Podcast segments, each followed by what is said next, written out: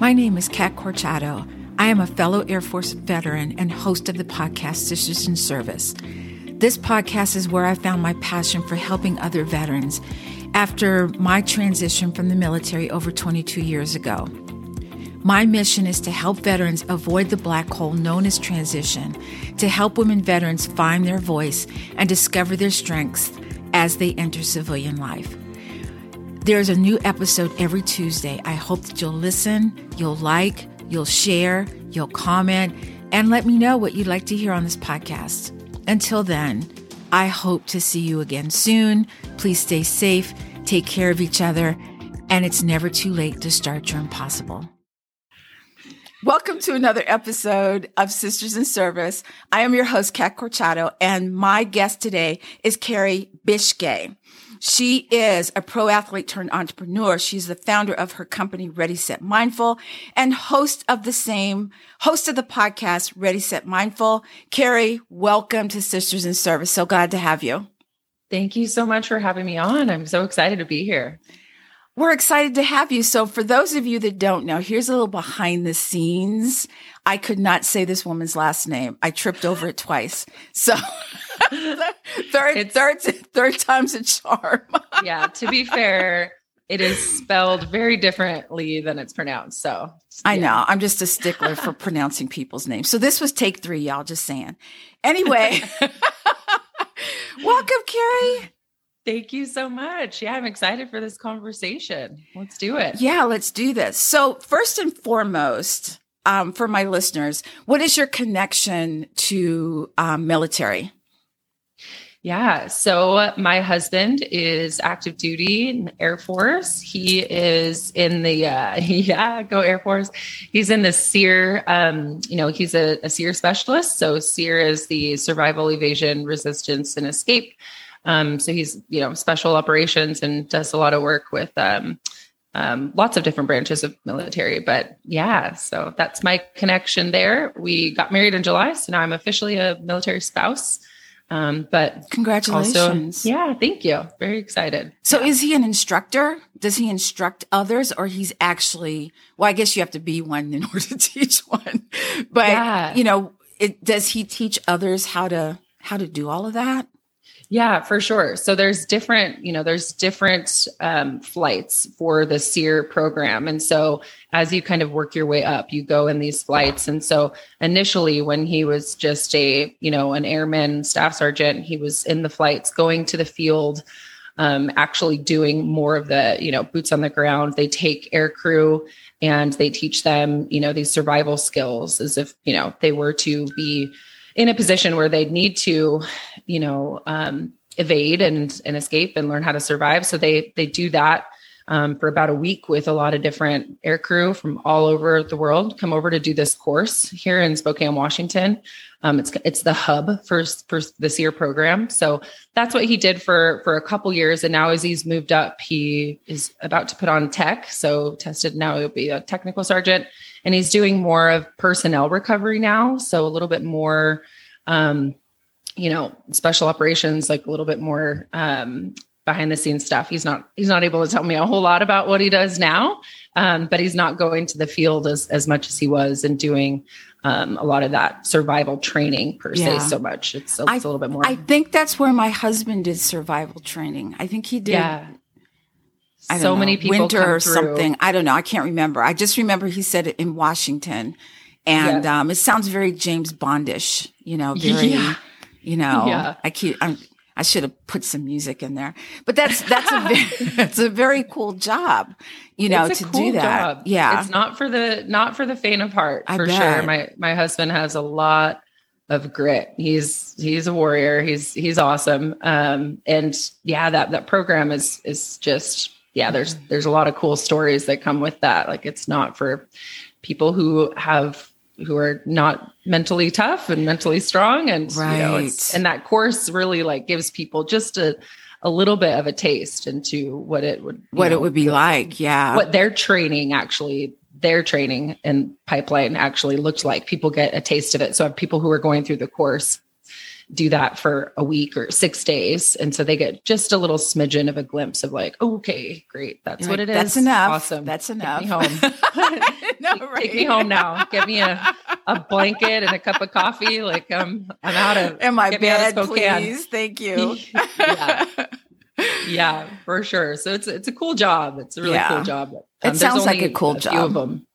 There's, um, I don't want to get the number right, but there's, or the number wrong, but there's, yeah, only a select few of them. It's a super right. small career field, but.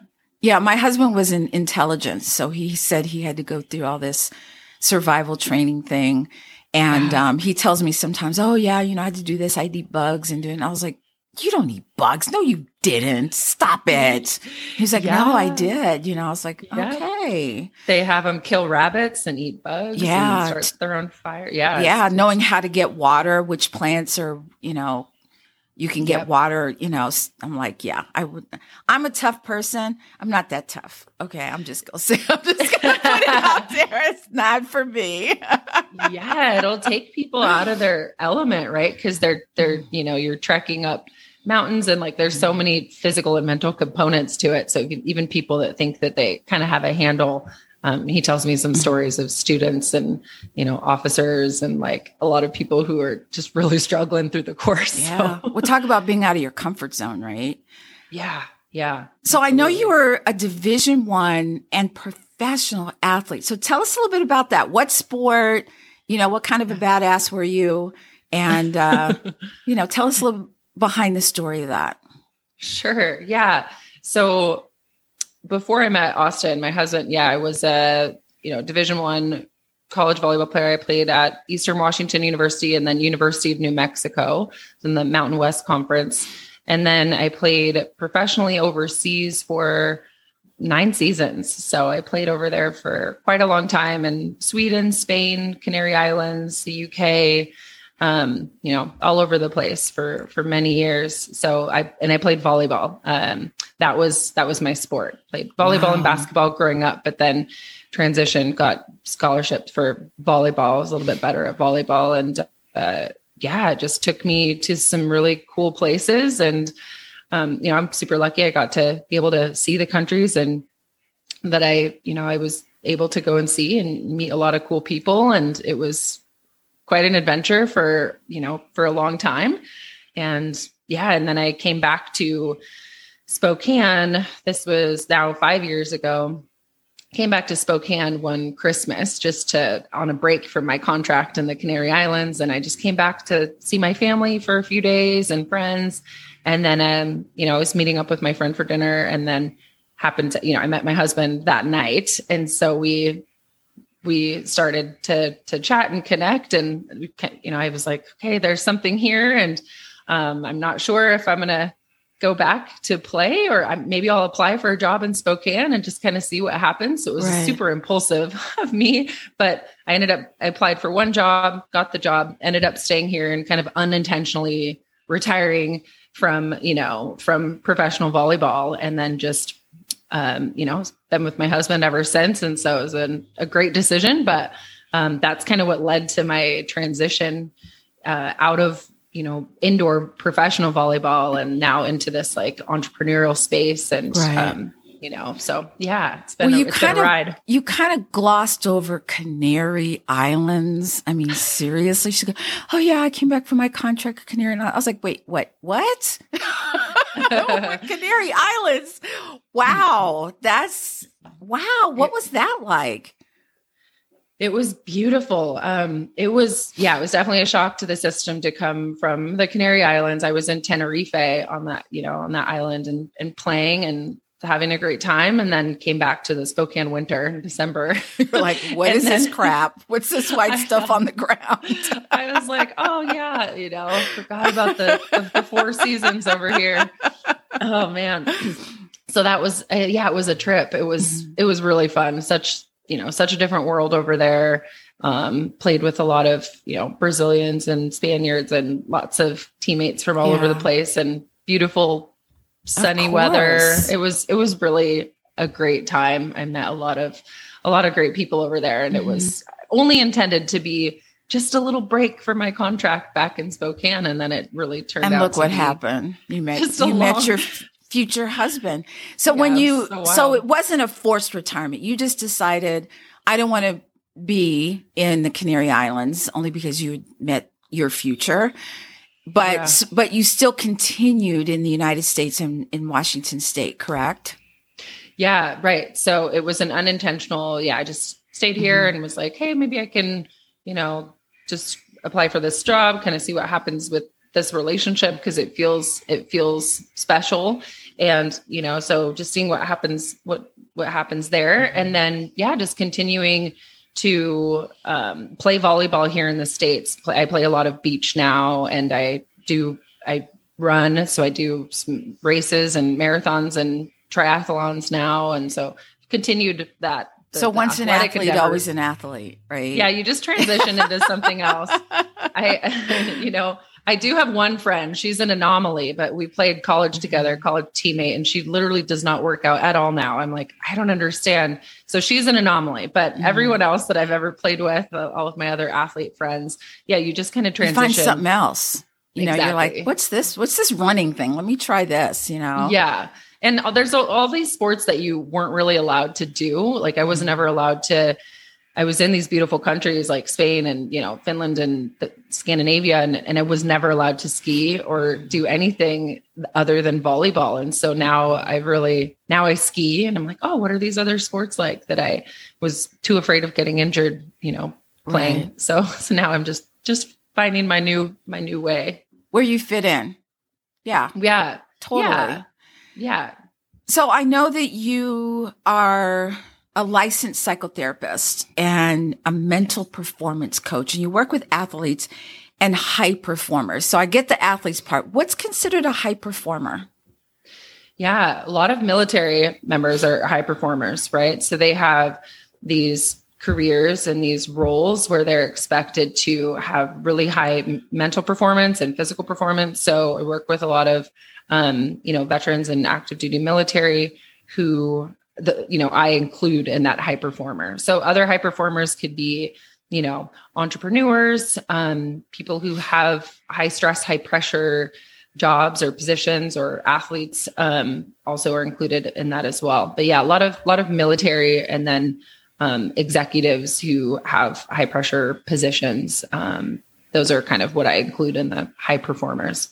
Now, I noticed that you also use meditation. So when you are working one-on-one with an athlete or a high performer, is this something that you pull into how you help them, or does it depend on the situation?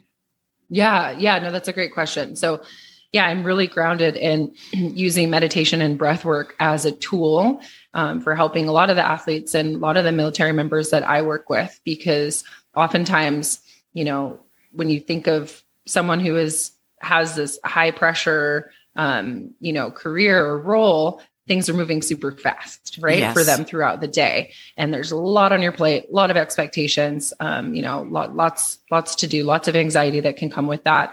And so the meditation and the breath work is really to allow that person to take a step back and to really slow down and to s- create space between some of that anxiety, some of their thoughts, and then their, their responses. And so, um, and how their body responds. So yeah, in session, Um, we'll, we'll do some breath work. I always, you know, prescribe, if you will, breath work, um, twice a day, you know, sometimes more, depending on what that person is kind of going through. And I just allow them to kind of, you know, to write down and to see what shifts are happening in them and how, how it's working for them.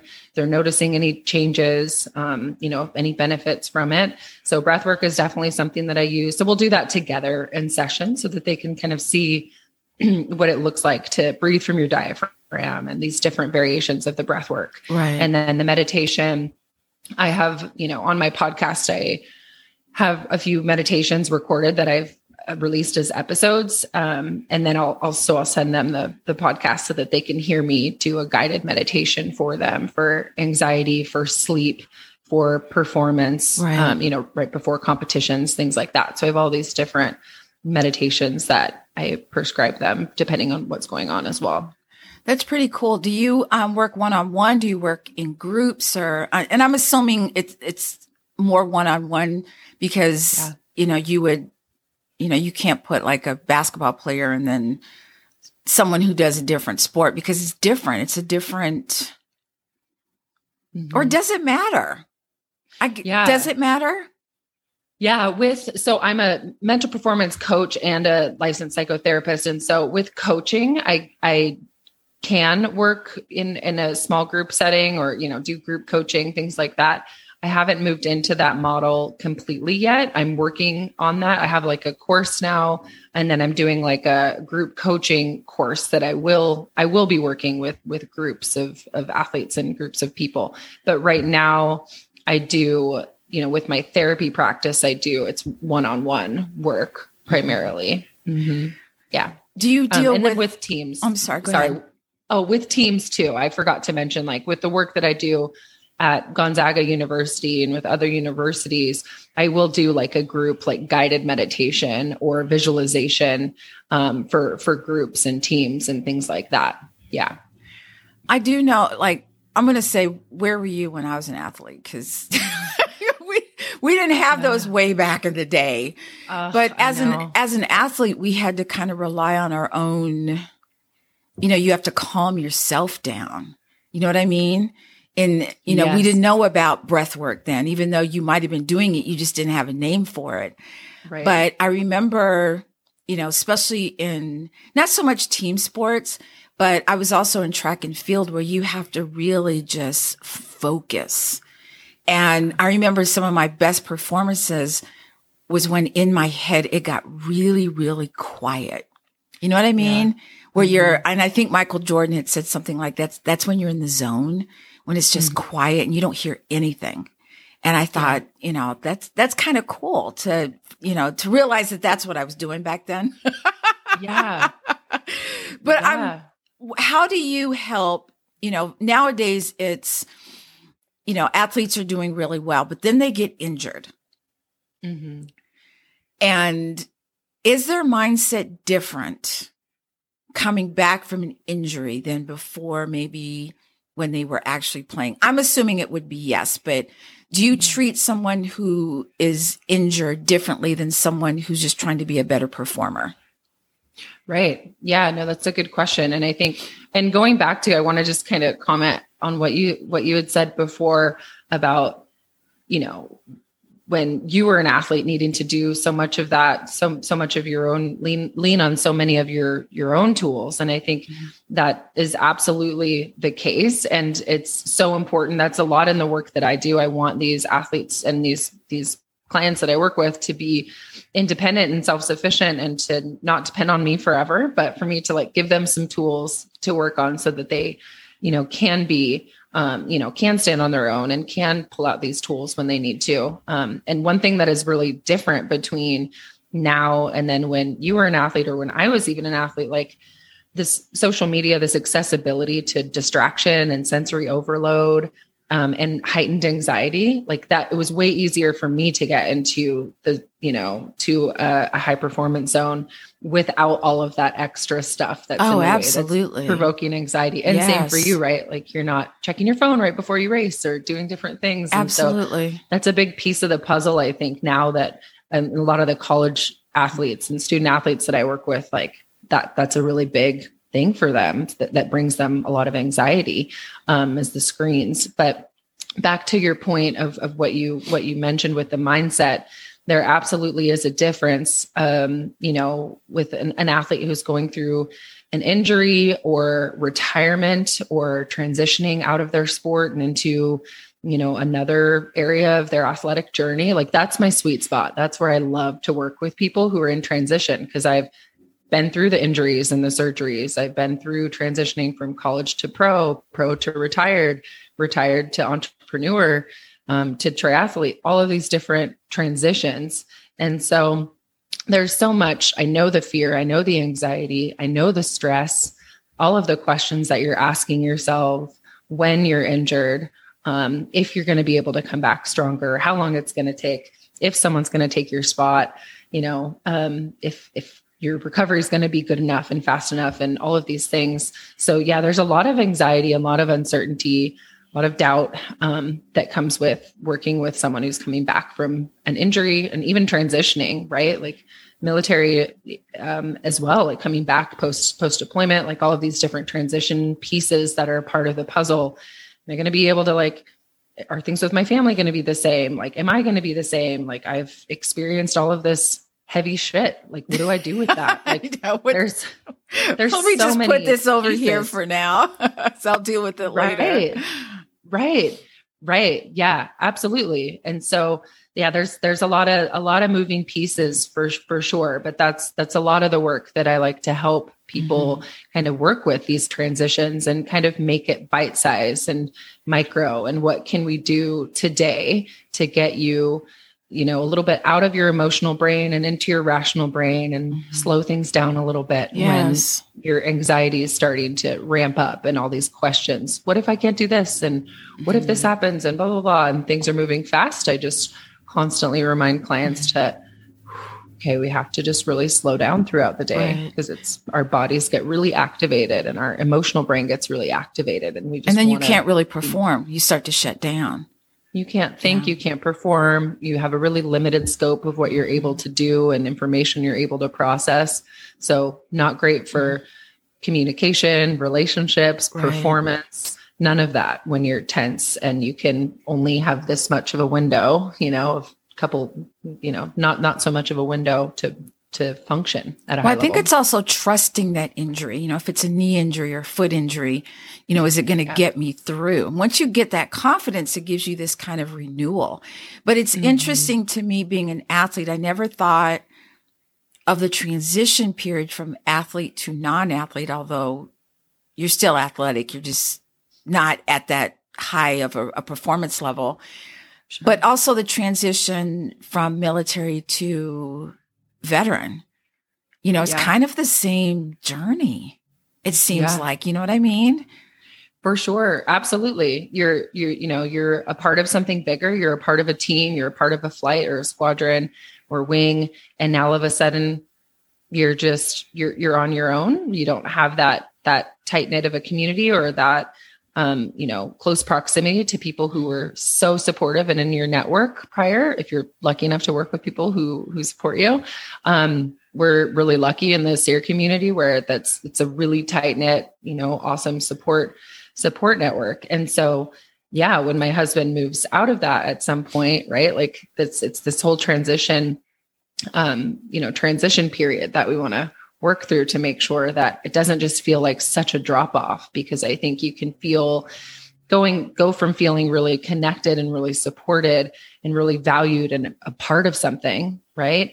And to being isolated, feeling depressed, feeling disconnected. Those are the things that are definite, definite commonalities between, you know, athletes transitioning out of their sport and kind of doing something else. And then also, Um, you know, military as right. well. Mm-hmm. Well, I do know that, you know, when, when a family's in the military, the whole family's in the military, but when they come out of the military, that they're going through that whole transition period themselves.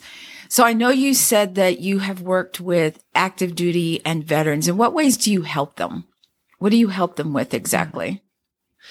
Yeah. So I do work with, um, you know, a few active duty. I love working with military members because I, you know, I have that, that background being a spouse. And, um, I feel like that's, that's really helpful, um, to have that, that background for sure. So, you know, the, the things that I've seen military struggle with, like P T S D, like post-deployment, transitioning, um, those have been the biggest, the biggest issues. I was working with a client uh, not too long ago, was having A lot of a lot of different issues, P T S D, um, sleep, right? Like on a lot of different substances and lo- lots going on there, just lots of moving pieces.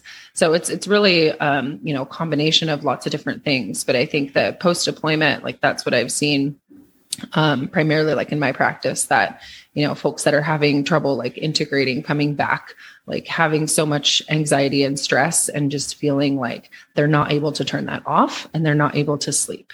Um, you know, and so those have been some of the issues that I've really helped, mm-hmm. um, you know, helped those clients with. We talk, you know, I have a really holistic assessment, like in the beginning when I'm seeing new clients, like how are you sleeping? What medications are you taking?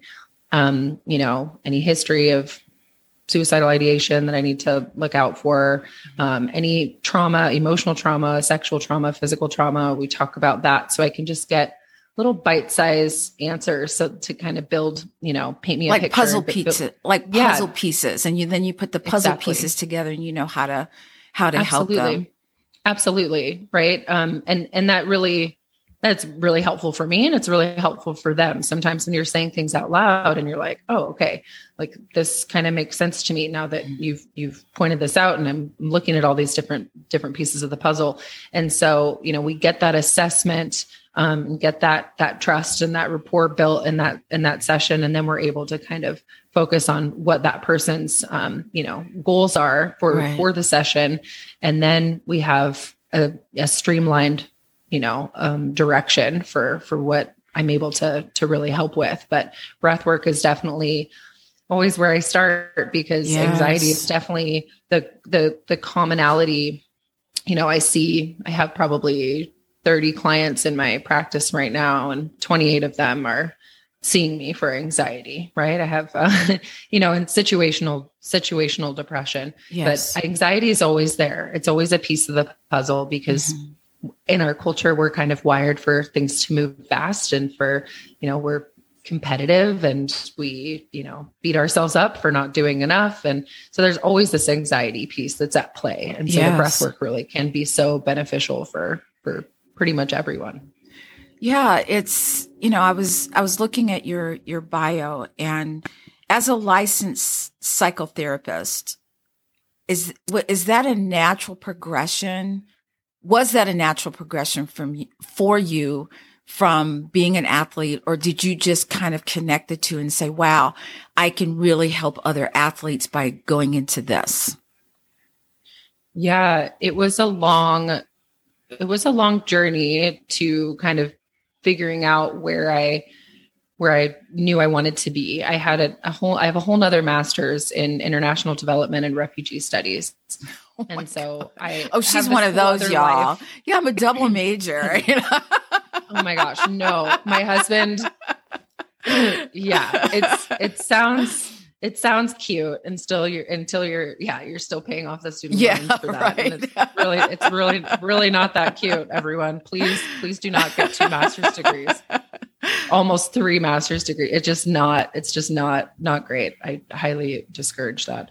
Um, but, but I do have this other master's in international development and refugee studies. And I thought I wanted to, you know, do this work and, um, working in camps and working overseas. And cause I was over there for nine years and wanted to stay over there, um, and do a lot of work in the U K. And so that was like a whole direction. And it just, something just always felt like, I was like, huh, there's still like this disconnect. There's still this piece that I can't really place. I wanted to work in refugee camps, helping, um, kids connect, you know, connect with sport as like a vehicle for, you know, having an outlet. Yes. And so I was like, I knew that there was this sport piece, refugee piece, and this, you know, the, the kids piece. And I was like, huh. So I was kind of just put playing, playing with those words and playing with those ideas. Um, and then it wasn't until like a few years later, honestly, when I was, I was having some anxiety when I was playing over in, in Sweden, one of my contracts. And I found breath work and meditation and just got really into it and was like, gosh, where was this in college? I would have been such a better athlete in college right? if I would have found this yes. and found a way to harness my, my self-talk and my anxiety. And so I was like, I want to do more with this. Like, I think I really want to, you know, go into therapy and help people one-on-one. And then I got kind of more, more niche down into sports psychology and got my master's mm-hmm. in, in sports psychology, which is like where I feel like I'm supposed mm-hmm. to be, bridging this gap between athletes and military mm-hmm. and, um, you know, people who are living in this highly stressed state and, you know, a mental health. There's a big, big gap still. Yeah. I think so. It's interesting that, you know, breath work is so important. So as a Pilates instructor, you know, breathing is a big, big deal, you know, yeah. and, you know, we think if we're not paying for something that, you know, it, it's not going to help us. And people kind of, you know, oh, pff, breathing. Yeah. What's the big deal? But yeah. It's huge. I, you know, I have clients that come in and, and I'll ask them, I'm like, okay, on a, you know, I, I usually say, hey, how are you? And they're like, oh, I'm fine. And I'm like, how, on a scale of one to ten, you know, what's your energy level like? And they go, oh, it's like a five. And I'm mm. like, okay. And so we work within that realm mm-hmm. of five. I don't want to go over it. And every time they'll, afterwards they go, oh, I feel so much better. And, you know, thank you for all the exercise. And I said, it wasn't the exercising, it was the breathing that came along with it. Because when you're anxious, what do you do? You do this very shallow breathing thing and it doesn't help you at all. So breathing is very, very big. So right. for the people that are listening, what kind of clients would be a good fit for your practice? Yeah. So I see a range of, of athletes and of clients who are, you know, high school. I think my youngest client right now is fifteen. So I love working with high school age, you know, adolescents. And then my oldest client is probably sixty, you know, sixteen, badass triathlete who's just killing it and loving, yeah, just loving the performance optimization piece of, of what I have to offer. So there's lots of, lots of different, uh, different age ranges there, but I love working with military, um, you know, active duty or veterans, um, anyone who's in a transition period of their life, like either exiting out of one stage of their athletic journey or their career and into another, and just navigating that transition. That's really where I thrive. Um, and working with anyone who has any anxiety, um, you know, surrounding those transitions and mm-hmm. surrounding, you know, where they're at in their, in their journey. So yeah. that's, those are good fits for me. Um, you know, so lots of, lots of different folks that I see. So I, I also know that you have a free weekend warrior audit coaching session. Tell us a little bit about that. I do. Yeah. So I, I introduced that as a new part of my, uh, my podcast episodes. So I'm going to be working with, I've released a couple of them already. So coaching style episodes for around thirty minutes. So this is for anybody who is wanting some free coaching around their transitions, navigating, you know, one, one stage of their life into, into the next. And they're having some stress and confusion around that, some anxiety maybe around that. So, um, yeah, I have on ready set mindful dot com on the, you know, the weekend warrior audit, you can sign up for that. And then that will be released as a podcast episode. So, oh, nice. Um, yeah. We just talk about your, where your challenges are, what your goals are. Um, and then we kind of problem solve through some of that transition. So if you're cool with, you know, airing whatever you're struggling with kind of out there, um, you know, I definitely encourage people to, to reach out. I just uh, released one with, um, with a former pro volleyball player turned wants to be entrepreneur now. And so we just did a cool episode, um, the other day on that. So yeah, if people want to go and listen to that, and then you can have a taste of what, what that kind of looks like if you're interested in doing that. Yeah. How often does your podcast come out? Yeah. So I have weekly episodes. So I have a guest episode, and then I alternate that with a um, solo episode, or the weekend warrior audit now is kind of in the, in the shuffle as well. So good mix for people. So guests and solo episodes. Yeah.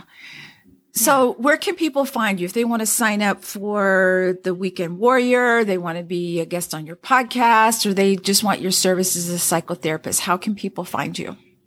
Yeah, absolutely. So I'm on social, on Instagram and Facebook at Ready Set Mindful, R E A D Y S E T M I N D F U L, and then uh, ready set mindful dot com. Um, and then you'll see a link for the Weekend Warrior audit at the top of the pod, at the top of the page. And so go ahead and just sign up for a session there, and yeah, email, uh, Kerri, K E R R I at ready set mindful dot com. So pretty much everything is on the website, pretty accessible.